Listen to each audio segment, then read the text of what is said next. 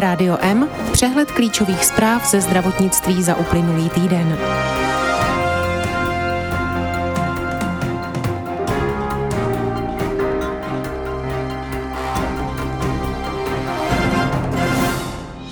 Na vydatnou finanční podporu bude mít nárok 97 páteřních nemocnic.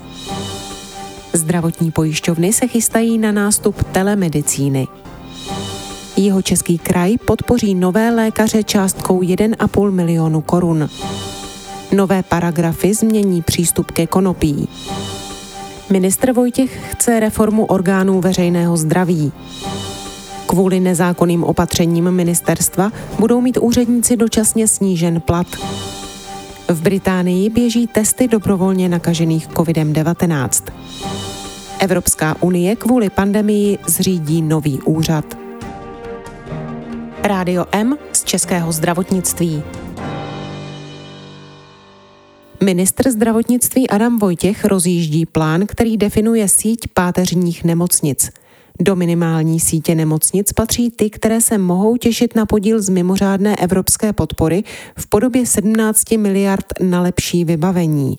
Celkem se jedná o 97 nemocnic, jímž už od roku 2019 pojišťovny z rozhodnutí ministra ročně připlácejí od 3 do 30 milionů korun za nepřetržitý provoz urgentního příjmu. Ze zmíněných 17 miliard budou nemocnice stavět nové pavilony a nakupovat těžkou techniku v čele s magnetickými rezonancemi.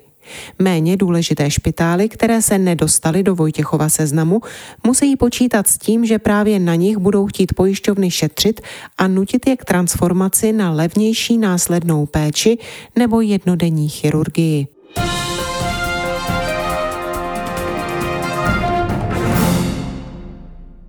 Zdravotní pojišťovny se chystají na nástup telemedicíny.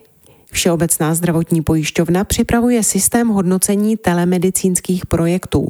Do konce října má její ředitel Zdeněk Kabátek představit ministru zdravotnictví svůj návrh, jak nastavit proces výběru telemedicínských projektů, již by mohly být hrazeny z veřejného zdravotního pojištění. Základními kritérii má být prospěšnost vůči pacientovi i systému, ekonomická výhodnost a bezpečnost. Podle ministra Adama Vojtěcha nastává čas, aby se telemedicína konečně zavedla do reálné praxe systémově. To se neobejde bez úhrady takové péče ze systému veřejného zdravotního pojištění. K tomu je zapotřebí nastavit předvídatelný systém hodnocení těchto technologií, aby bylo jasné, jaké parametry musí splňovat.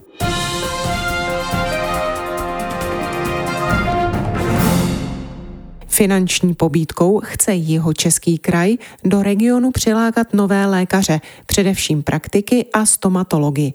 Motivační dotaci na jednoho lékaře stanovil na 600 tisíc korun. První rok lékaři vyplatí 400 tisíc korun, druhý a třetí rok vždy po 100 tisících.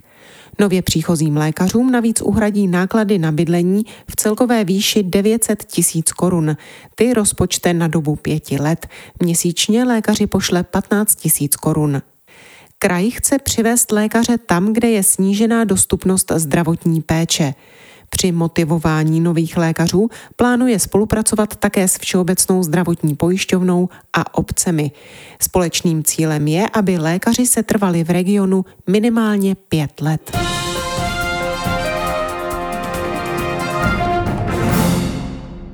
Technickém konopí bude moci být vyšší obsah účinné látky než nyní.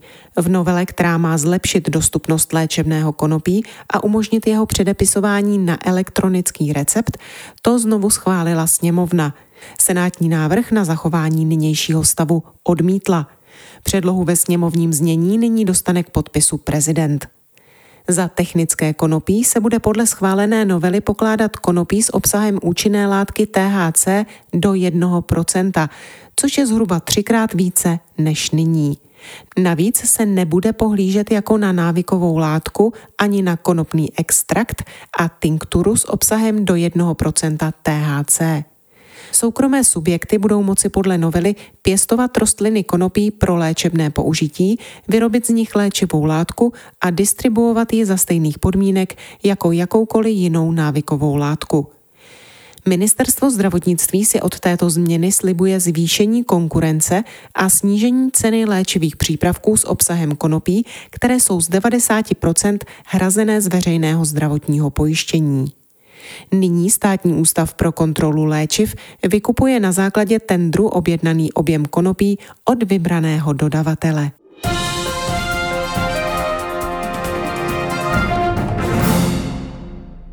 Reforma orgánů veřejného zdraví musí být podle ministra zdravotnictví Adama Vojtěcha prioritou i příští vlády.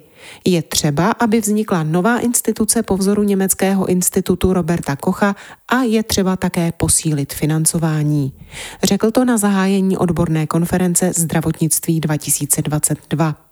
V Česku se ochranou veřejného zdraví zabývá státní zdravotní ústav, náměstek ministra ve funkci hlavního hygienika a krajské hygienické stanice.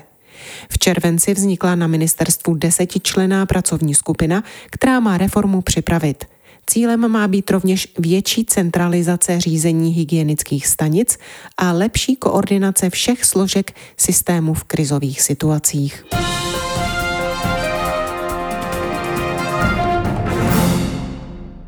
Po auditu na ministerstvu zdravotnictví zadanému kvůli přípravě protiepidemických opatření rušených soudy budou mít odpovědní úředníci snížené platy.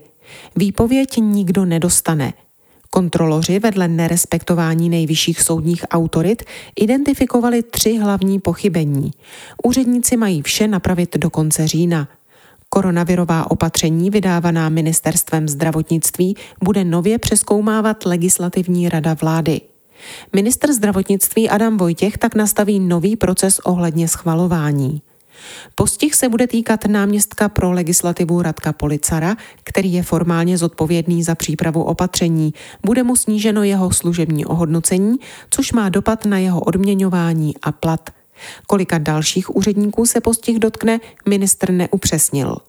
Soudy zrušily více než 25 mimořádných opatření, které ministerstvo v době boje proti epidemii COVID-19 vydalo. Rádio M ze zahraničí. Mnozí vědci doufají, že by mohli tajemství pandemie odhalit dobrovolně nakažení COVID-19. Ve Velké Británii, jediné zemi, kde je takový výzkum povolený, se do něj přihlásilo již 50 lidí. Překvapením bylo, že u prvních deseti dobrovolníků vyvolala infekci jen velmi malá dávka.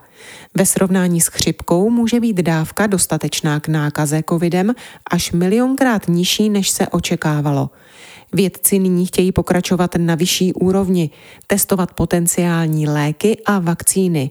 Jejich cílem je zrychlit vývoj další generace léčivých přípravků, které by byly o krok napřed před dalšími mutacemi viru.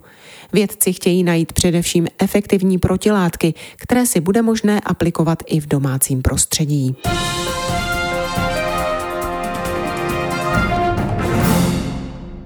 Evropská unie bude mít od příštího roku nový zdravotní úřad, označovaný zkratkou HERA.